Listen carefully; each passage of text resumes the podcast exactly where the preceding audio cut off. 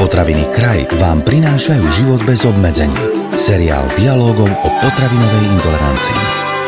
Ak ide o stravovanie, existuje jeden fenomén, ktorý podľa vedeckých štúdií predlžuje život, zoštihľuje a zbavuje zdravotných problémov. V našich končinách ho poznáme pod pojmom prerušovaný pôst. Vitajte pri počúvaní ďalšieho dielu seriálu Život bez obmedzení, v ktorom sa dnes tejto populárnej problematike povenujeme podrobne. O fundovaný pohľad na vec sa ako vždy postará pán doktor Peter Minárik, odborník na zdravý životný štýl.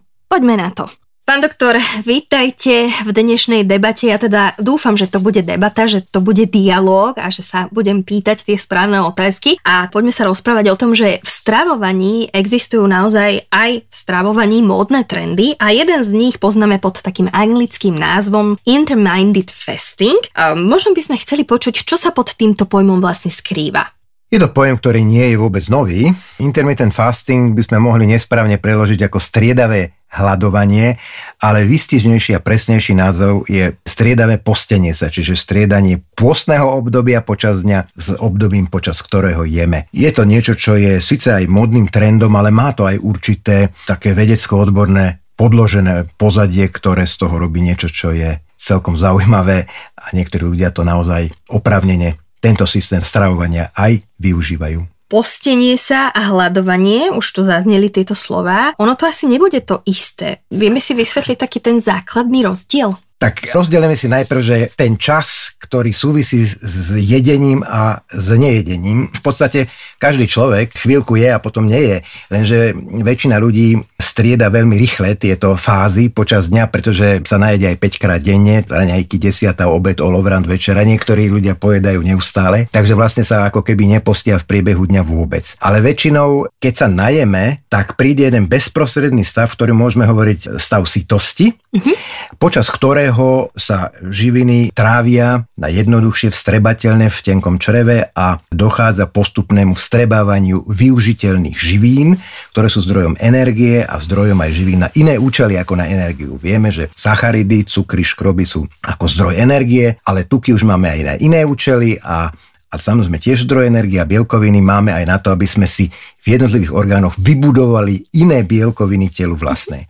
Ale každopádne je to stav sítosti. Po jedle sa nám z metabolického hľadiska zvyšuje hladina krvného cukru, čiže glukózy, zvyšuje sa nám následne aj hladina inzulínu. Toto, čo hovorím, je dosť dôležité z metabolického hľadiska. No a klesá nám napríklad hladina tzv. hladového hormónu grelín, to je hormón bielkovinovej povahy, ktorý sa vytvára v určitých špecializovaných bunkách žalúdka. Keď sa najeme, tak jeho vylúčovanie klesá, aby sme cítili sitosť a nie hlad. Keď, keď sme nenajedení, tak grelín ide do krvi a v centrálne nervovom systéme podráždi príslušné centra a cítime hlad, aby sme sa najedli. Takže dochádza k určitým zmenám. No ale tento stav netrvá veľmi dlho, trvá niekoľko hodín a potom postupne klesá hladina krvného cukru v krvi, klesá hladina inzulínu a dochádza vlastne k takej prvej fáze skorého raného hladu. Uh-huh. Kedy nám klesá hladina glukózy, inzulínu, vlastne sa postupne vyčerpávajú aj zásoby svalového a pečeňového glykogénu, to je vlastne uh-huh. zásobný, uh-huh. zásobný sacharid ľudský a začínajú sa vlastne v takej ďalšej niekoľko hodín trvajúcej fáze odbúravať tuky ako zdroj energie, keď už teda tie zdroje, tie sacharidové, tie glykogény v pečení a v svaloch sú vyčerpané. Uh-huh. Takže vlastne sa začínajú odbúravať tuky ako zdroj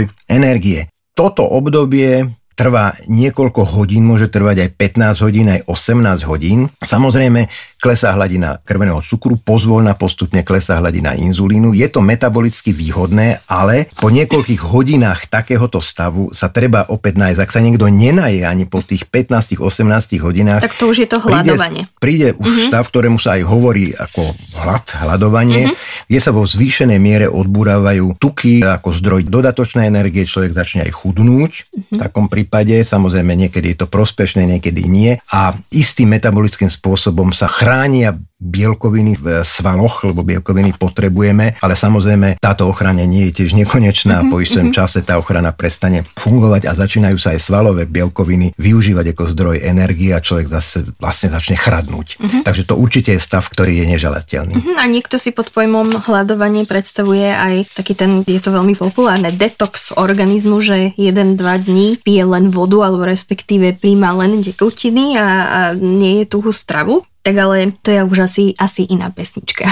Áno, ja by som sa vrátil ešte k tomu striedavému posteniu ano. sa, lebo to je vlastne témou dnešného nášho rozhovoru a to je niečo, čo niektorí ľudia aj v rozumnej miere praktizujú a je to v niektorých prípadoch naozaj aj veľmi také prospešné, dokonca pre zdravie. Uh-huh. To striedavé postenie sa môže mať niekoľko typov. Takým najpopulárnejším a najľahšie realizovateľným je zavádzanie jednej dlhej prestávky v priebehu 24 hodín, počas ktorých nejeme. Väčšinou to býva viac ako 12 hodín, čiže to môže byť fáza 16 hodín nejeme, 8 hodín nejeme, alebo by to mohlo byť až 20 hodín nejeme, 4 hodiny nejeme. Ale upozorňujem, že čím predlžujeme tú fázu toho nejedenia, toho postenia sa v priebehu dní, tým je to menej komfortné a menej užitočné pre ľudí, pretože mm-hmm. to takmer nikto nebude schopný a ochotný dodržiavať. Ale zaradenie jednej dlhšej prestávky v priebehu dňa kedy nejeme. Ideálne, keby to bolo viac ako 12 hodín, je celkom užitočné, pretože ten metabolický Úžitok z toho je ten, že zvyšuje sa citlivosť receptorov, to sú určité štruktúry na povrchu bunkách pre tzv. inzulín. To znamená, zvyšuje sa inzulínová citlivosť, aj keď to možno laické verejnosti nič nehovorí. Inzulínová necitlivosť, inzulínová rezistencia je základom také globálnej poruchy ľudí, ktorú trpí veľmi veľa ľudí v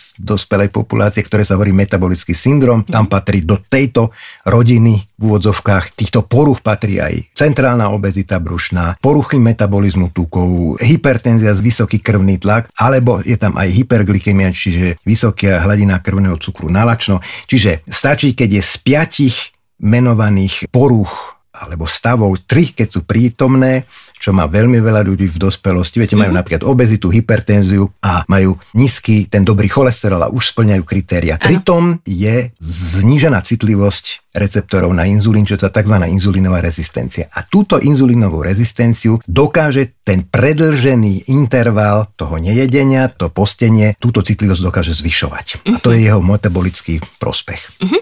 Dobre, možno by sme si mohli rozdeliť ten význam toho prerušovaného postu na to, či je zdraviu prospešný a potom možno aké má zdravotné benefity, nevýhody. Poďme si to povedať, pán doktor, teda, že či je zdraviu prospešný tento prerušovaný post, ale už ste naznačili, že teda áno a možno aké má benefity. Zdraviu prospešný môže byť, má aj benefity. Ešte než by som prišiel k tým jednotlivým zdravotným benefitom, osožným momentom, by som podotkol, že existuje iný model a to je model, že 5 ku 2, to znamená 7 dní v týždni máme, 5 dní sa budeme stravovať v úvodzovkách normálne, ano. bežne a 2 dní v týždni budeme konzumovať iba také množstvo jedla, aby sme prijeli okolo 600-800 kalórií, alebo môžeme striedať 5 dní jeme alebo 6 dní jeme a jeden deň máme úplnú hladovku len na tekutinách. Ešte raz, obidva tie modely nie sú veľmi komfortné a ani ich neodporúčam. To predlžovanie toho intervalu bez príjmania potravy v priebehu dňa, to môže byť e, užitočné pre mnohých ľudí, najmä pre ľudí, ktorí trpia obezitou, mm-hmm. ako pridaná hodnota zdraviu prospešnej redukčnej strave,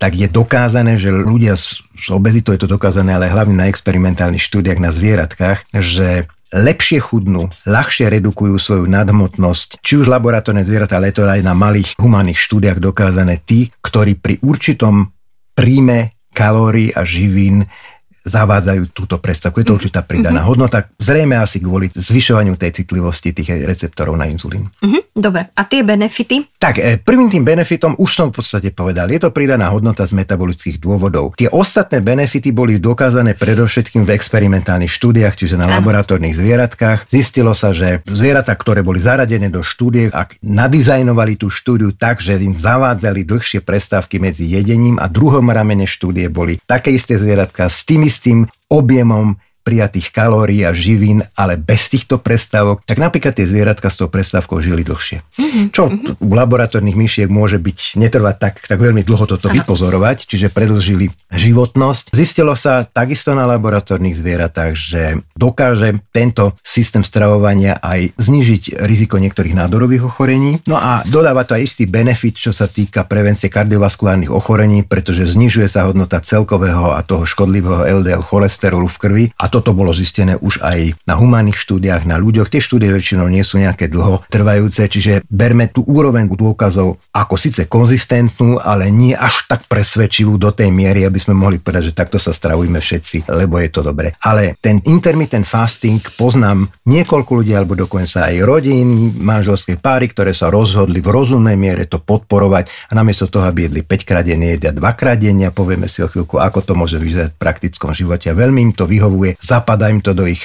životného cyklu, životného štýlu a sú s tým spokojní. Áno, my hovoríme, že je to síce aktuálny modný trend, ale vy ste mi spomenuli medzi rečou, že, že ono ten prerušovaný pôst existuje už dlho, že už dlhšie sa teda ľudia ani nejakým spôsobom inšpirujú, ale predsa len hovorili sme si o benefitoch, kde sú benefity, tak možno sú aj nejaké mínusy. Môže mať takéto prerušované jedenie, treba na to obdobie 16 a 8 hodín aj nejaké vedľajšie negatívne účinky? Môže mať, ja by som chcel ešte predtým upozorniť na jednu vec, že ano. ľudia sú v podstate dlhodobo, ak bereme históriu človeka ako takého, navyknutí na hľadovanie. Volá, kedy vlastne postenie sa bolo normálnou súčasťou života, ano. pretože jedným dôvodom bolo to, že stravy nebolo toľko ako dnes a boli obdobia, keď boli stravy dostatok. Ľudovo nazvime to, že keď sa ulovil mamut, hej, ano. tak bolo jedla dosť, ale potom boli aj fázy, kedy toho jedla nebolo dosť a ľudia boli vlastne nútený vydržať metabolicky bez nejakého progresívneho príliš nadbytočného chudnutia aj ten stav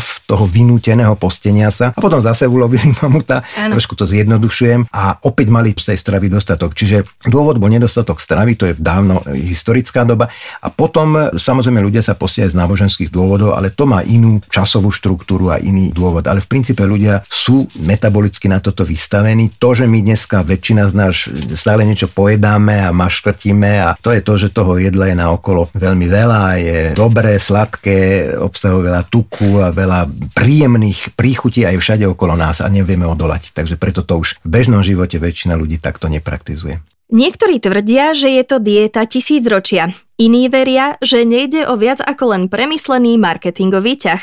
Aj v týchto súvislostiach sa spomína populárny fenomén známy ako prerušovaný pôst. Veríme, že ste si po vypočutí dnešného podcastu urobili v tejto veci jasno. Tento podcast vám priniesol kraj. Moderné slovenské potraviny.